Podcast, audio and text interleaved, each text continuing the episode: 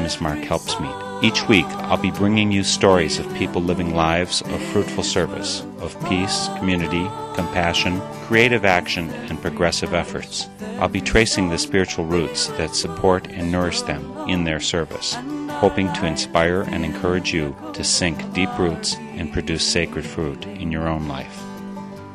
Let us sing a little song for the dreaming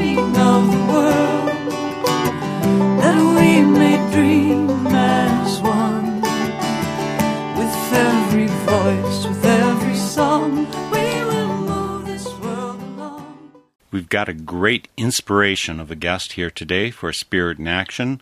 Jim Ziolkowski co founded Build with Books, now called Build On, about 20 years ago with a dual focus. Build On combines a focus on rejuvenating inner city schools in the USA through service in those communities, and sometimes as part of the other focus, building schools in the very poorest areas around the world. Jim wrote about his incredible journey with Build On, with many, many thousands of volunteers transforming and being transformed, and with over 550 schools built. And the book is Walk in Their Shoes Can One Person Change the World?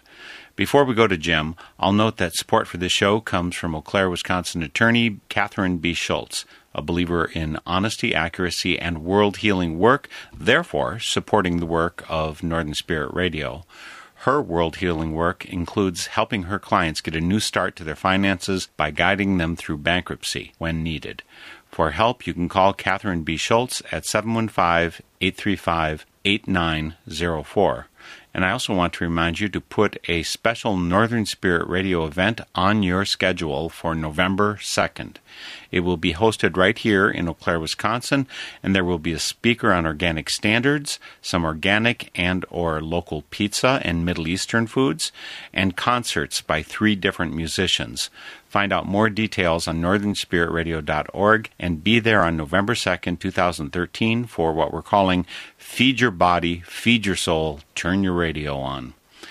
One more thing to get us geared up to talk to Jim Ziolkowski about his book, Walk in Their Shoes Can One Person Change the World? We're going to listen to a song by Andy Murray, One Person at a Time, and then we'll get to Jim on the phone. Oh, the world's so big and I'm so small. It hardly seems I matter at all. Sometimes I think I'd like to do something to help out with all the problems of the world, but whenever I sit down and think it through, I always wonder what can one person do? I wrote that myself. Well, what can one person do is a very good question if you don't do nothing at all.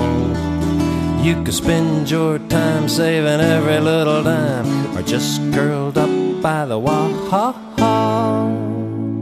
But if you think back some over all that's been done and you wonder who did it and where it came from, figure it out without a doubt. One person at a time did it all.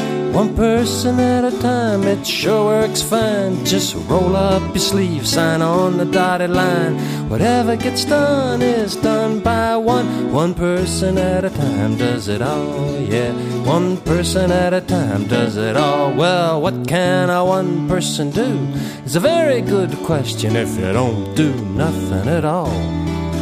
You can stay in bed, pull the covers overhead, and wait for the sky to fall. But if each one would just do what they could, working one at a time, we could do a lot of good.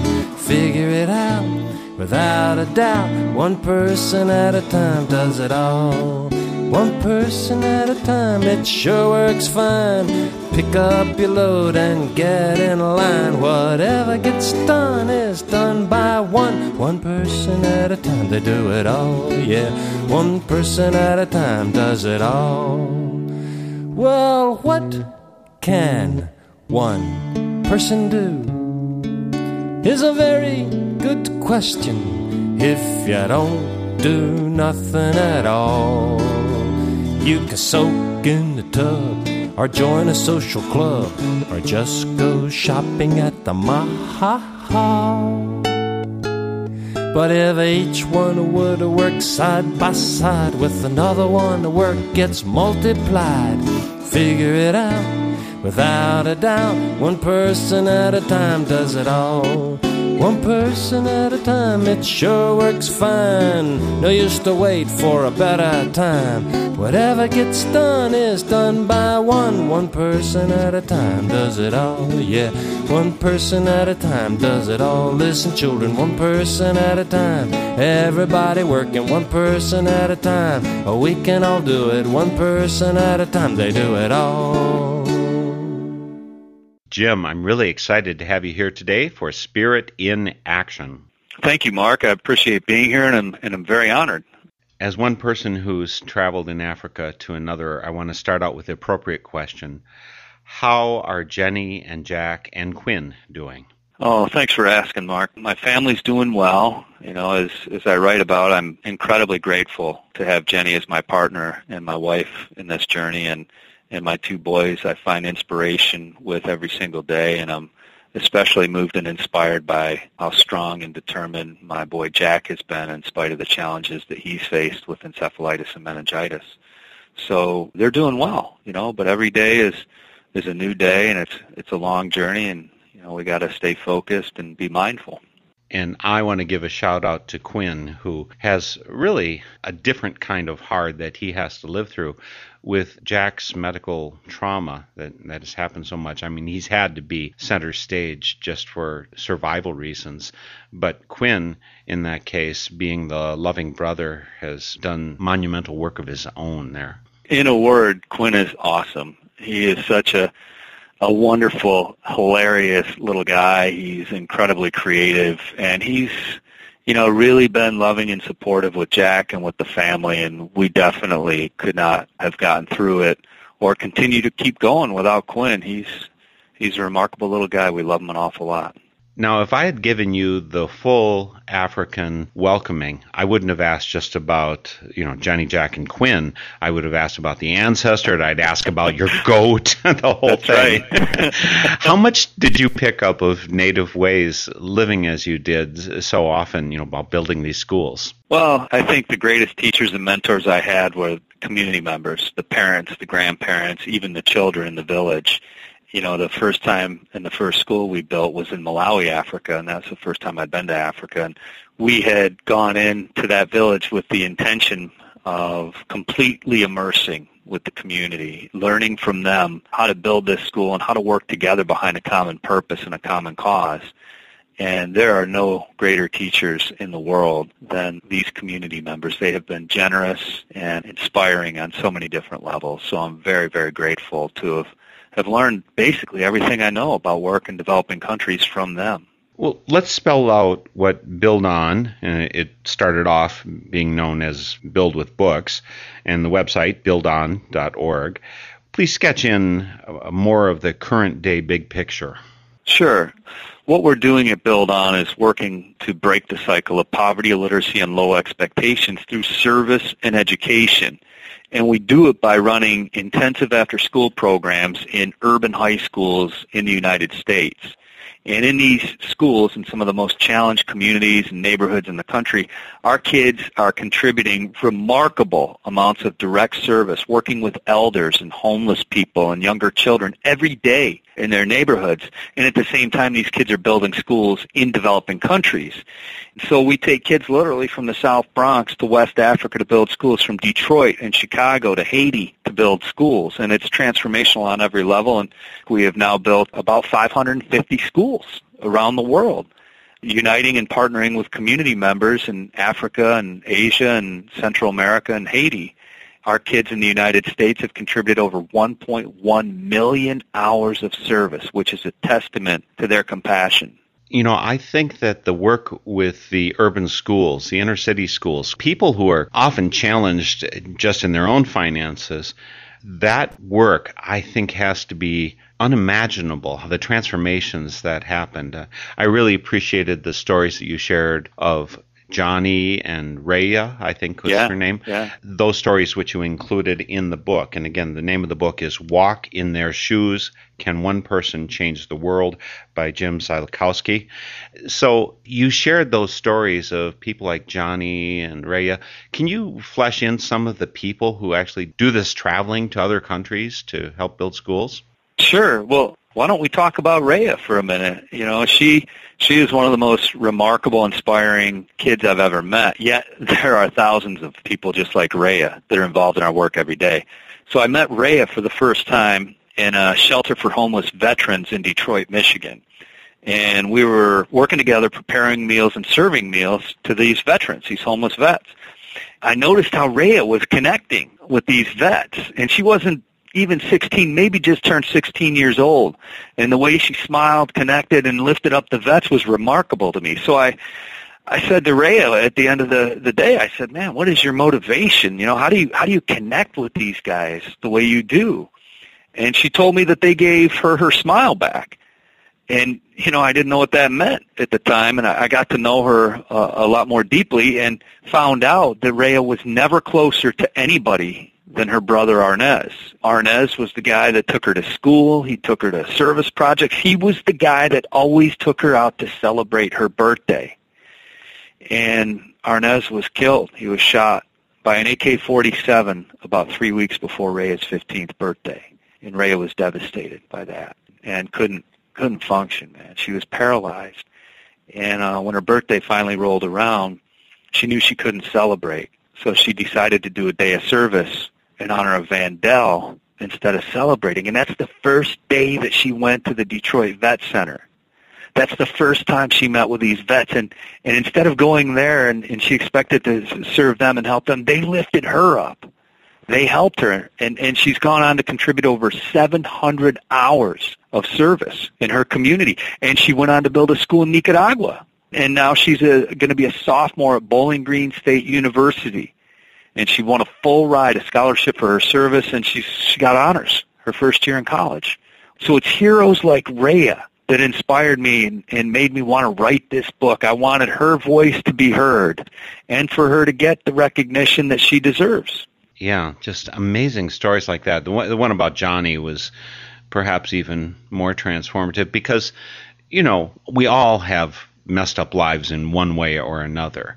But the challenges that a lot of these volunteers face at home are so monumental. Yet when they go and travel to another country, get loved there, get appreciated there, and can make such a difference in someone else's life, I've just got to believe that that brings them back with superpowers to our culture to make a change here. Absolutely, it does. I think kids come back understanding not only the importance of education because they're working side by side with villagers to build these schools. Everybody's contributing to build and working together, all volunteers. And so they, they see how hard the, the parents work to build these schools. And the second thing they get is a, a sense of accomplishment. They know what they can do, what they can accomplish, and that really nothing can hold them back. So they elevate expectations for themselves, and they ele- elevate expectations for their community and in the toughest schools where the graduation rates are lowest in the United States where we're working, truancy goes down. And 95% of the kids we work with not only graduate, they go to college. So it's it's pretty powerful, very powerful. I can't imagine a greater testament to the kind of work you're doing at Build On. Again, folks, the website is buildon.org, and the book is Walk in Their Shoes Can One Person Change the World? And I bet you the answer is yes. That, that's the question, Mark, is can one person change the world? And when we decided on that subtitle, I was hoping it would create a conversation where optimists would say, yes, one person can change the world, but then other people would say, no, that's arrogant to think that one person can change the world. And I got to tell you that the best answer that I've heard came from a, a girl named Marlena. And Marlena's from the South Bronx. I met her in Haiti while we were building a school. And before she got involved in our program, she had missed 44 days of school and gotten all Fs as an eighth grader. And she entered a school where only 38% of the kids graduate, a high school, as a freshman, and the odds are stacked heavily against her. And I find myself, you know, working with Marlena side by side to build this school. And I looked over at her and I said, so what do you think? can one person change the world? And she thought for a few minutes and she looked back at me and she said, yes, one person can change the world, but not by yourself. and I thought that was the best answer. You know, it's, it's profound, it's simple, and it's a paradox. Well, and it's like the song that I started this program with one person at a time does it all. But yeah, if you want to know how it got done, one person at a time did it all and that's the difference that build on is making. It's letting people know that they can do it. So let's go back to the beginning for build on back when it was called build with books. One person at a time didn't it all. It was three of you. It was you and your brother dave and your friend eric dorf the three of you came together and hatched this harebrained idea. You know you're going to build schools internationally what were your motivations back when Build On started? The idea for Build On really came when I traveled around the world. I graduated college, worked a couple of jobs, saved as much money as I could, and backpacked and hitchhiked around the world and spent most of my time in developing countries. The first country I went to was India, and I was overwhelmed by really extreme poverty and the injustice of extreme poverty. And then I went from India to Nepal, really went from the frying pan into the fire because the poverty index is much worse in Nepal than it is in India. And I was climbing up into the mountains and, and I, I passed through a village and saw that they were celebrating something and, and it was monsoon so it's raining. I look around and there's a hundred, maybe 200 people dancing in the rain.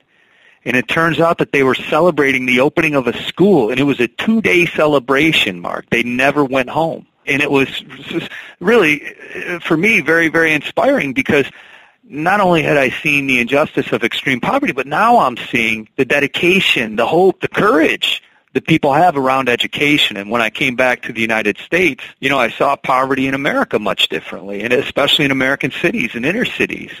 And I really wanted to act on my experience because I saw the common thread as being the hope and the courage and the determination. American youth have that same determination that the people in Nepal have. And so I wanted to act on this, but I completely chickened out. And I went in the opposite direction. I, I joined GE and started a fast track career in finance. And then finally, after about 15 or 16 months, you know, felt I had a responsibility. Though I love GE and it was everything I had studied, I knew it wasn't the right thing for me to do, so I left GE to start Build On. Let's talk a little bit about the skills that you had, or maybe more importantly, even some of the skills you didn't have when you started up Build On. I think it's so funny. It's kind of the amazing presumption of youth that the three of you, you, Dave, and Eric, when you're going to do, none of you had particularly construction experience, right? You, if you didn't have construction experience, and yet you're going out there to build schools as you know the 20 year old experts, that's pretty presumptuous. No, it's presumptuous. It was borderline idiotic. It was lunacy. So you're right, Mark. We had no experience. We had no experience building schools in construction. We had no experience with community development, mobilizing villagers to build these schools. We had no experience in youth development, in working with American youth and urban youth. We didn't have a strategic plan yet. We had committed to building three schools on three different continents, and we had set up our programs in three different American high schools. We formed these partnerships and identified specific villages and maybe 200 American youth were behind us and in the program back here in the States. But after about five months, maybe six months, we hadn't been able to raise a penny. We had faced immense rejection. Not only did we get rejected by every foundation, corporation, or, or individual that we talked to about funding it, but they'd give us a lot of reasons why we would fail. And the worst part was that they were legitimate reasons. you know, we we were there. We couldn't point to any track record, and and it it was a very very difficult time for me. Probably one of one of the low points in my life was just realizing how inadequate my experience was to do what we had committed to doing. But and this one I want to give you to your credit you didn't end up believing them. And have you ever read the book The Phantom Toll Booth? It's generally considered maybe a kid's book. It goes through imaginary adventures and so on. But there's a guy who pops up along the way and he says, I've got something very important I've got to tell you, but I won't tell you till the end. And so anyway, get to the end uh, he says, "Well, what was that you wanted to tell me?" He says, "Well, what you were about to, what you just did, is impossible." and it's like, Yeah. yes. So it's a Oh, it's a good yeah. thing you didn't buy into the fact that it was impossible. I I guess I'd say with faith, all things are possible, and you know, you were just learning your faith. I think along that path. I was, and that that was probably you know the most pivotal time in sort of my own faith and development. As as that rejection mounted, we received a fax message from our partner in Malawi, Africa. You know, they said today we announced to the village that you're coming to build this school. The kids immediately broke out and sung and danced and celebrated for hours. And they weren't, Mark, they were not supposed to tell them about that. You're a Peace Corps person, you know. You, you don't announce anything to a village until you're sure you're going to be there. We were far from sure. So they sent it, but the, the last line was the worst, the killer. It, it said, needless to say, they will be equally disappointed if you fail to come. And the key word was fail. We were failing. And then I, once I got this fax, I, I realized the repercussions of failure that kids from one of the poorest villages in Malawi in Africa would not get a school. And, and uh, 200 American youth would once again be disillusioned by empty promises made by adults like me. And I, I was thinking, you know, I was really being paralyzed by the fear of failing. And it's at that point, I think, where where I was at rock bottom, didn't know where else to turn, that I found a very profound message in the Gospel of Mark, where Christ is going to heal a little girl, but they tell him she's past, she's dead, don't bother. And then they ridicule him a little bit, and he looks back and he says, fear is useless. What is needed is trust. And I realized, you know, when I read that, that I was being crushed by fear, that I would never be able to live out my values if I succumbed to the fears that I was facing. So I, I knew I had to overcome them, and uh, I knew they were useless. So I started to put it in the right perspective and just keep going. And in spite of the resemblance between the Gospel of Mark's name and my own, I don't take any credit for that. I got inspired by some of the same stuff, of course, right? Yeah, but I'm sure you resonated more with Mark than the other three, eh? Well, actually, kind of John is my gospel, but well, and I'm a big fan of Matthew, Sermon on the Mount, all those things, but all of that makes a difference for me. I want to remind you that you're listening to Spirit in Action. I'm your host, Mark Helpsmeet, for this Northern Spirit Radio production on the web at northernspiritradio.org with eight plus years of programs available free for listening and download. You'll find links to our guests there, a place to share comments. We need you to talk to us, folks. And there's a place for donations as well. Much appreciated. Also appreciated is support from Eau Claire attorney Catherine B. Schultz, a big believer in honesty, accuracy, and world healing work. In her case, that includes helping clients restart their finances by guiding them through bankruptcy when needed. For help, call Catherine B. Schultz at 715 835 8904. I especially want to remind you to support your local community radio station, both with your hands and your wallet. Community radio gives you music and news that only very rarely make it to the airwaves of other stations. There's also a profound, fun, and tasty way to support Northern Spirit Radio coming up. Mark down Saturday, November 2nd for Northern Spirit Radio's event called Feed Your Body, Feed Your Soul, Turn Your Radio On. There will be Will Fantle of Cornucopia Institute speaking on small farms and organic standards, an organic and local meal of pizza and Middle Eastern foods, and concerts by Peter Phippen, Robbie Crawford, and Sue West, all held at Pizza Plus in Eau Claire, Wisconsin. Show up on November 2nd or send a contribution and check it out on northernspiritradio.org. Now let's get back to Jim Ziolkowski, co-founder of BuildOn.org, transforming inner cities in the USA with community involvement, and having already built over 550 schools in the poorest areas of the globe. And he's author of Walk in Their Shoes, Can One Person Change the World? You know, Jim, you've got a lot of great stories in the book, and you're pretty transparent about the rather steep leaning curve you had to go through. In particular, your second school was in Malawi, a village called Misomali, and you had a bit of an adventure as first your brother Dave and then your friend Eric got sick almost to the edge of death, and then shortly after that, you come down with malaria and go right to the precipice of life's end. What did you learn from that brush with death? Wow, well, that's, a, that's a good question, Mark, and something I, I think about all the time. So just to give you and your audience some context, Dave and Eric and I had decided to live in this village and, as I mentioned before, learn from the community how to build, how to unite, how to work to build something. And when we got there, there were about 150 kids going to a thatch hut, attending this, this school that was just in a thatch hut, and only 12 of them were girls.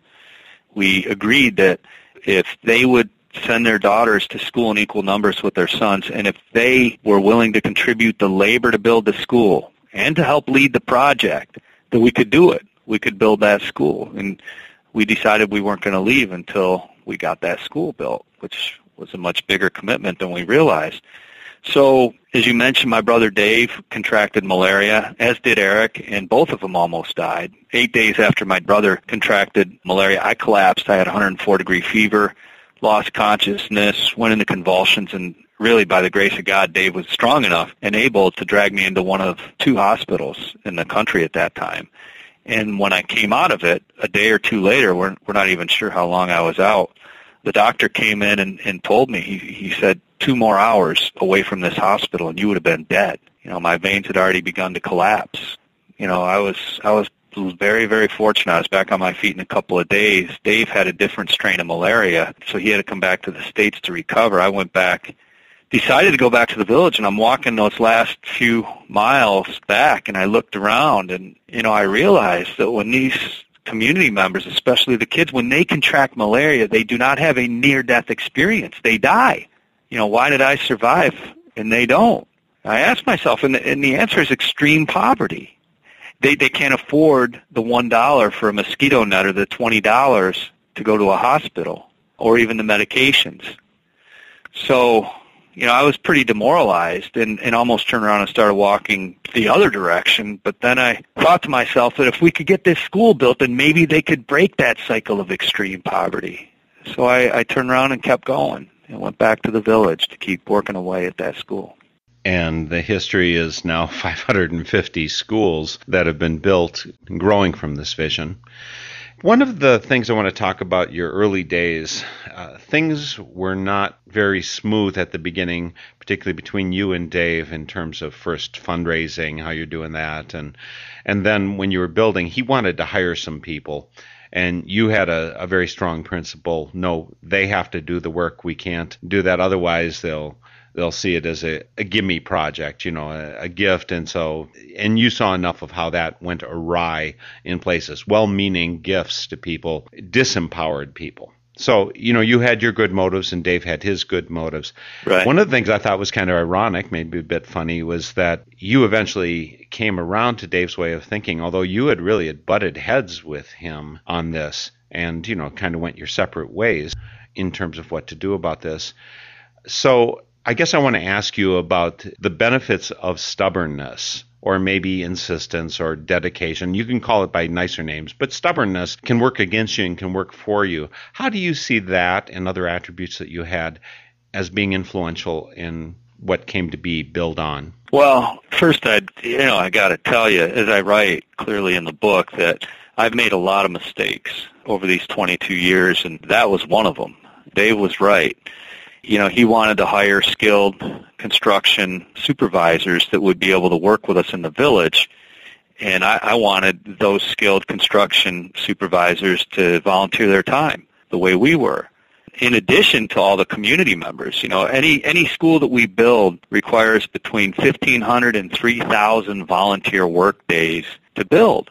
When we were in Misomali, I wouldn't compromise. You know, I I said everybody's got to be all in volunteering, and I was wrong. Dave was right. And the next project we did compromise, and I learned, you know, from Dave that that was the right way to go. That the community could still lead the project, could still contribute and build the school without being so extreme. And so I, I feel like I was not only stubborn but extreme. And once we changed that aspect of our methodology, things really took off and improved. And you know, we developed a covenant out of that between us and the community members, outlining their commitments to build the school, contributing the labor to build the school, and, and sending their daughters to school in equal numbers with their sons while we bring in the materials and the construction expertise. And it's been amazing. It's been an amazing journey. Mostly in the book, experiencing the journey along with you, the stories just are world changing for someone who hasn't been exposed to these things. And you opened my eyes to a number of things that I hadn't experienced. I have to open your eyes to one thing that I think you got wrong in the book. It's a minor mistake. You know, when you talk about you were visiting Mother Teresa's group and you know you when you heard them pray the lord's prayer without the these thous type language right? You know in modern english. And you you talked about how valuable it was to you to hear it without the formal language. Well actually few enough people know this. I know it because i'm quaker. The english language there used to be the informal and the formal. The informal is the the formal is you we abolished the informal in English, and everybody's use. So now we use it for informal oh, formal, both. I, I so, never knew that. That's interesting.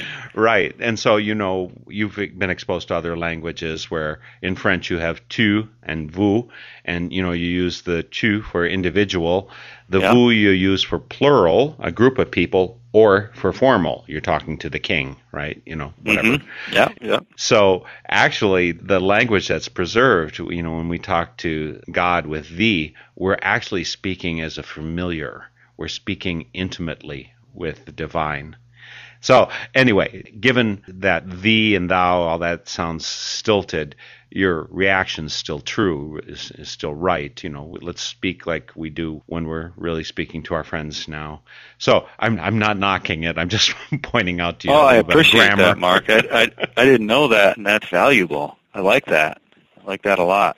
While we're talking about this, let's talk a little bit about faith. You grew up Catholic. I grew up Catholic. I became a Quaker somewhere in my late teens, early 20s faith has played, as I read in the book, Walk in Their Shoes, it's played an important part in sustaining you and motivating you.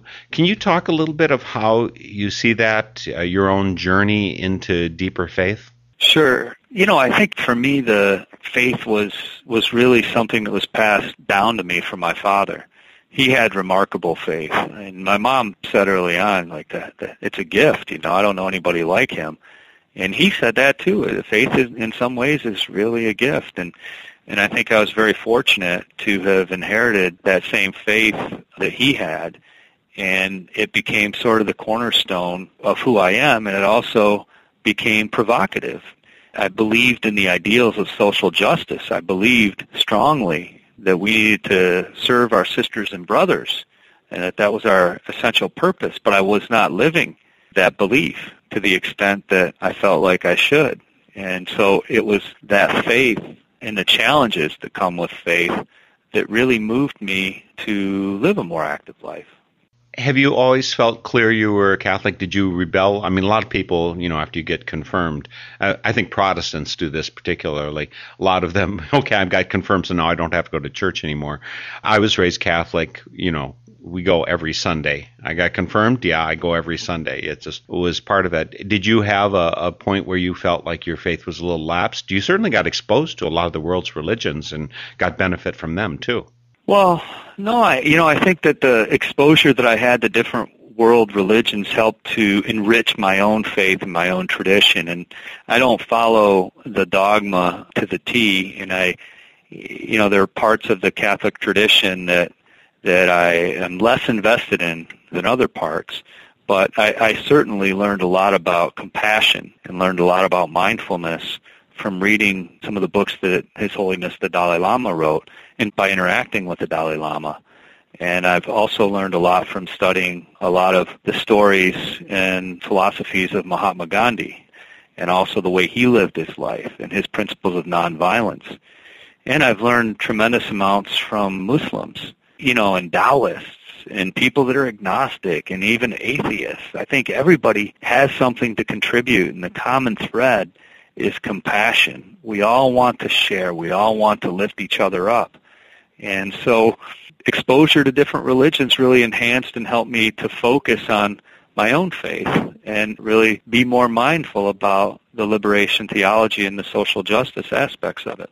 Yeah, we do learn and we profit from those things. And we grow where we're planted, right? And we've got Exactly. branches that reach out widely. Yeah, exactly.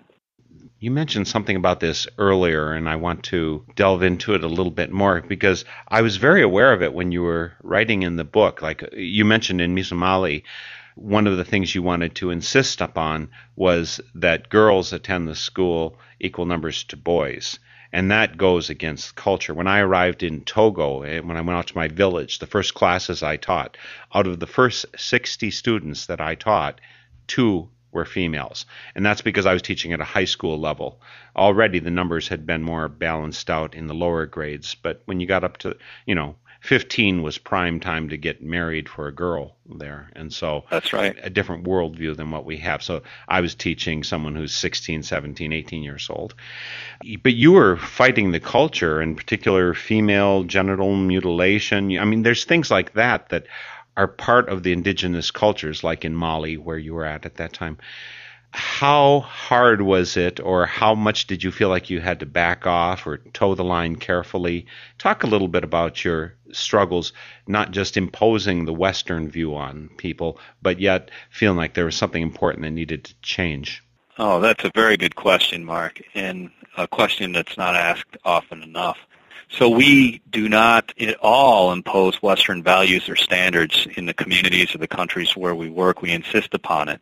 But where the governments and the leaders have made statements and have actually penned laws against gender discrimination and against other sorts of atrocities, we really follow up. And so with our methodology, we really put the community members in front. So before we build a school with any community member, we talk to them, we listen to them, and we ask them if they're willing to send their daughters to school in equal numbers with their sons and why it's important for daughters to go to school. And we hear what they have to say. And if they do want to build a school and they do want to send their daughters to school, then we ask everyone to sign a covenant. And I think the signing of the covenant is one of the most powerful parts of our process because it's where elders who are the first to sign step up and make a commitment. And in a lot of cases, the people that, in, in almost every case in Africa, the people that sign these covenants can't even sign their own names. All they can do is add their fingerprint or their thumbprint. Yet they're willing to work to build a school so that someday their daughters and their sons can read and write. You know, that's, I think, the answer to your question in terms of the challenges. It's not much of a challenge. We put it to the people. And if they're willing to send their daughters to school, we work together. If not, then we part ways respectfully and peacefully. We rarely, if ever, have parted ways because education is a valuable thing that any community that has ac- uh, opportunity for wants to take advantage of. You told one story that was particularly moving to me. I've forgotten the woman's name now, but I believe she was in Mali. Uh, you know, she'd been married, uh, arranged marriage kind of thing, I think, and uh, it, it was hard on her. Female genital mutilation, Sure, Komba Dumbia. Yeah. a comba, yeah, yeah. And so share a little bit of her story because I mean, and of course, I think people should go out and get the book, Walk in Their Shoes. Can One Person Change the World by Jim Ziolkowski. But do talk about comba. Sure. So it was about 10:30 at night, and I was in one of our schools in Mali in West Africa, and in almost all of our schools, the community members run adult literacy classes for the parents that work so hard to build these schools, but themselves can't read or write. And I was watching as this woman was like learning to hold a pencil for the first time and signing and writing her name. And I found out that she had two granddaughters that were attending the school during the daytime, you know, that were day students. And I looked at her and I said, wow, you must be very proud. You know, her name is Komba Dumbi. And I said, Komba, you must be very proud.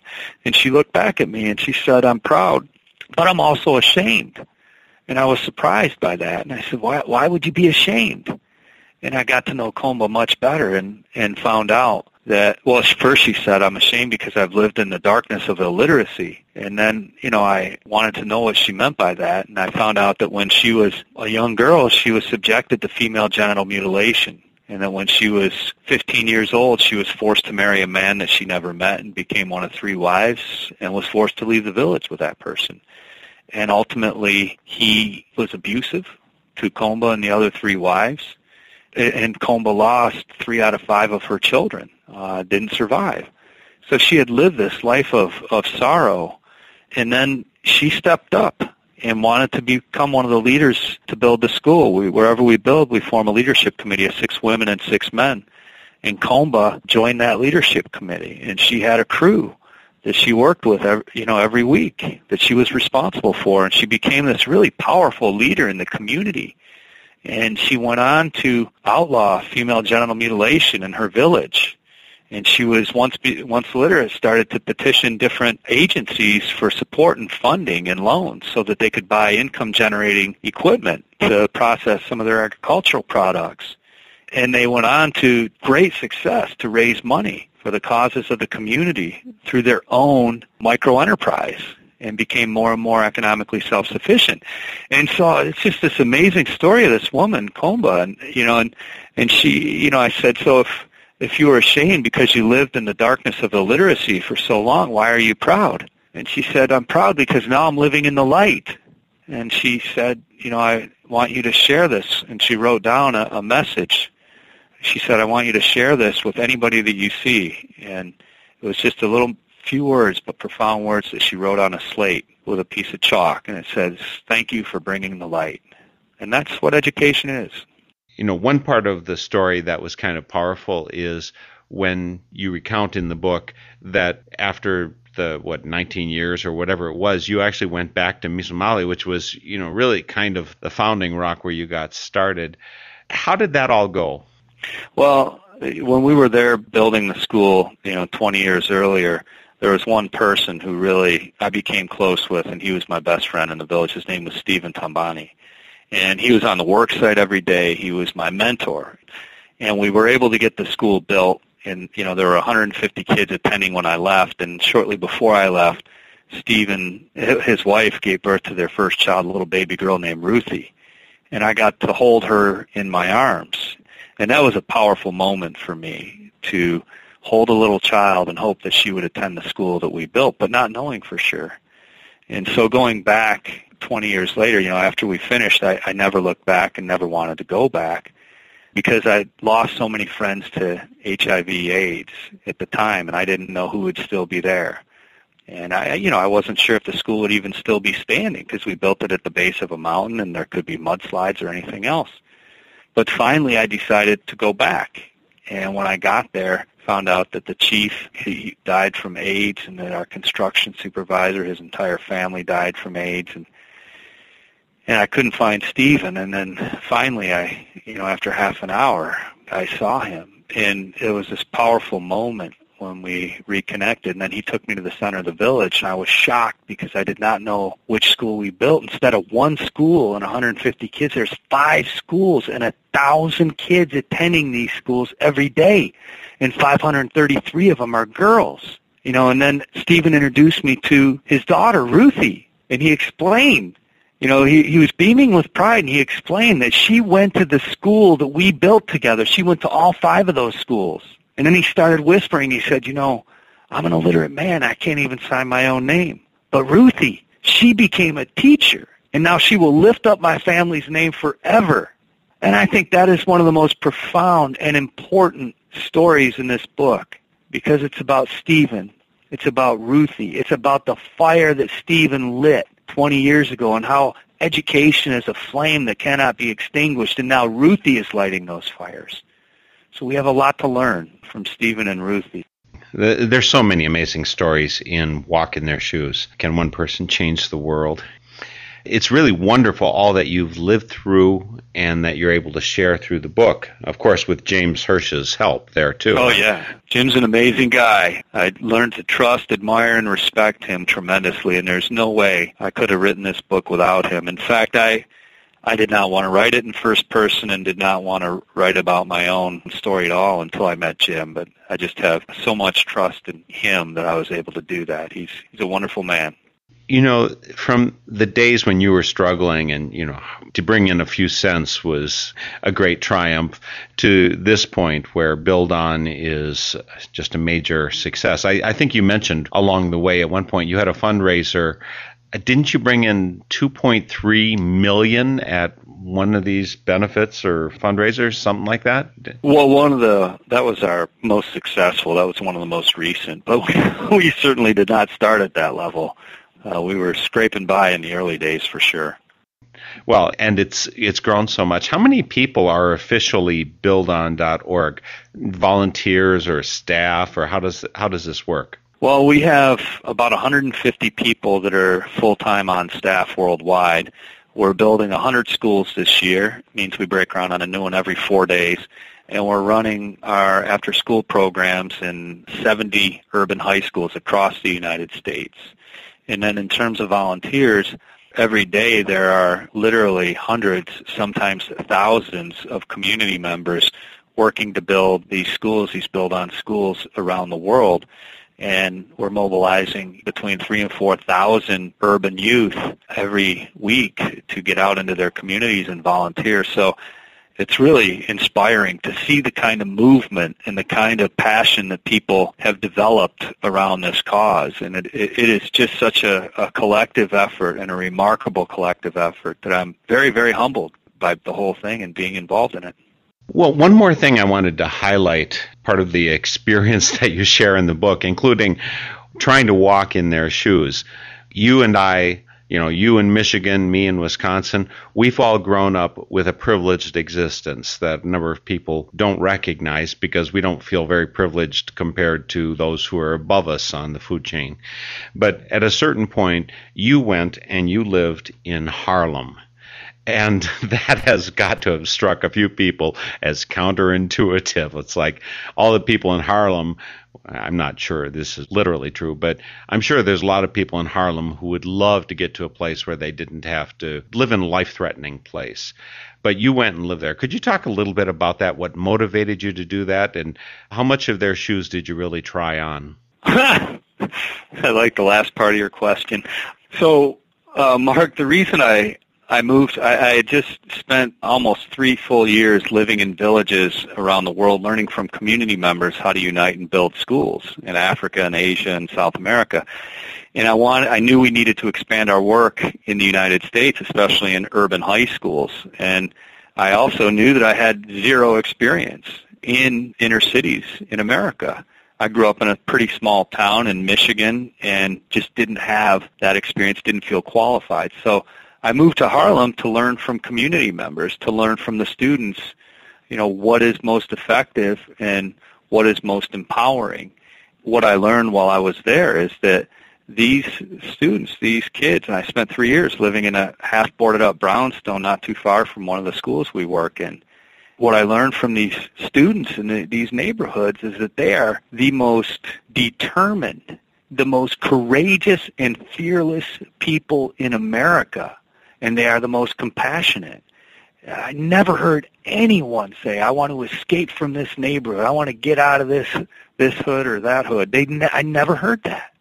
What I heard, what I saw, was students that wanted to transform their communities. They wanted to make it better for their families, and they stepped up and did it. And they're stepping up and doing it right now and every day. It's a very powerful thing. There's a lot to be learned from the youth in America, and, and their leadership is is invaluable. In fact, I'm convinced that this generation of youth will be the generation to break the cycle of poverty, illiteracy, and low expectations through service and education. I'm convinced of it because I see it happening every day. And you walked in their shoes for a while by living there. Somehow you had to interact with the drug dealers outside your door and you had to interact with police. What'd you learn from that? Well, first, I, what I realized is, and I, I should should answer this question. My intent to walk in their shoes, to walk in the shoes of the people in the Somali village, to walk in the shoes of, of people anywhere, I realized was impossible to me because I'm not subjected to extreme poverty or even poverty. So my idea of walking in their shoes was born out of solidarity. I wanted to be part of the community, really part of the community. But it shifted to admiration. I wanted to walk in their shoes because I admire, I respect who they are, and I learned so much from them, and they have been so generous with me. So that that I want to definitely clear up so people understand the origin of the the title for this book. But in terms of your question about, you know, some of the specific things like being arrested, that was an interesting experience in Harlem. I was literally arrested for stealing my own car. And it sounds crazy, but my car had been stolen, you know, and recovered and I it was chop shopped. I put it back together and got her back on the road, but they never took it off the list. So I was driving down the road one night in Harlem and got pulled over by three squad cars and rolled the window down and the officer had a gun about four or five inches drawn and about four or five inches from my face.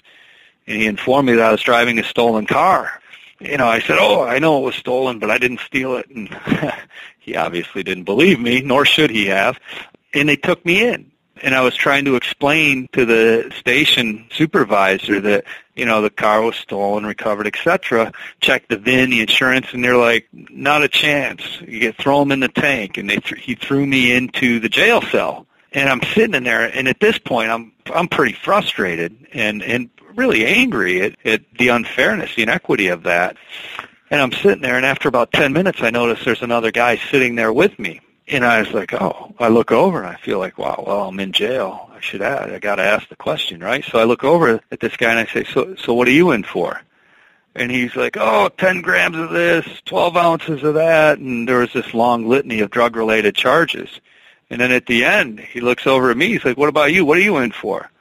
And I said, me, I'm innocent. And he said, yeah, me too. We'll be out of here in no time. and that was, that was, uh, I didn't laugh at the time, but I was out in a few hours, and I'm not sure what happened to that guy. But it was, you know, another example of things that can happen to you and when you're in certain circumstances. And you've got to be, I think, very diligent, and you've got to be mindful, and you've got to be patient and compassionate under all circumstances and take into account the privileges and options that we have, like in Misomali, Malawi, where you and I can afford the medical treatment, or in Harlem, where you can post bail and might have someone actually listen to you.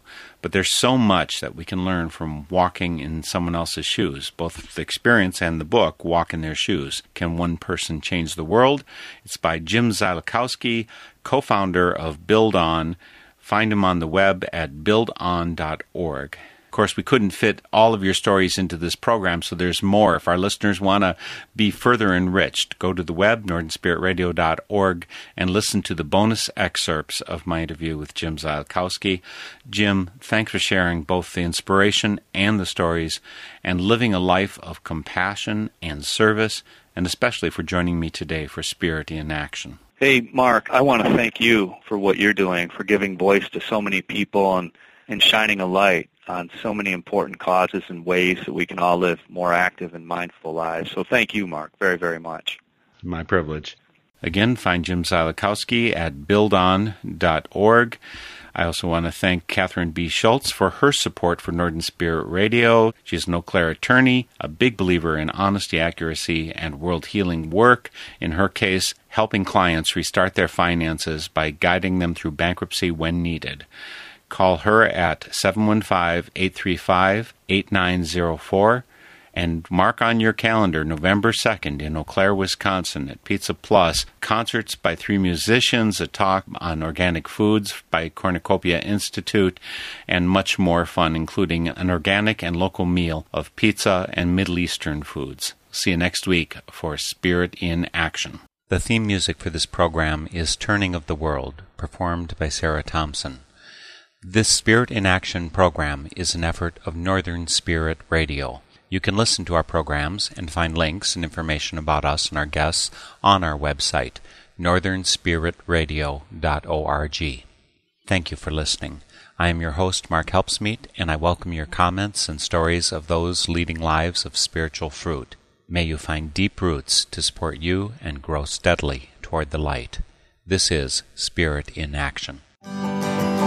with every voice.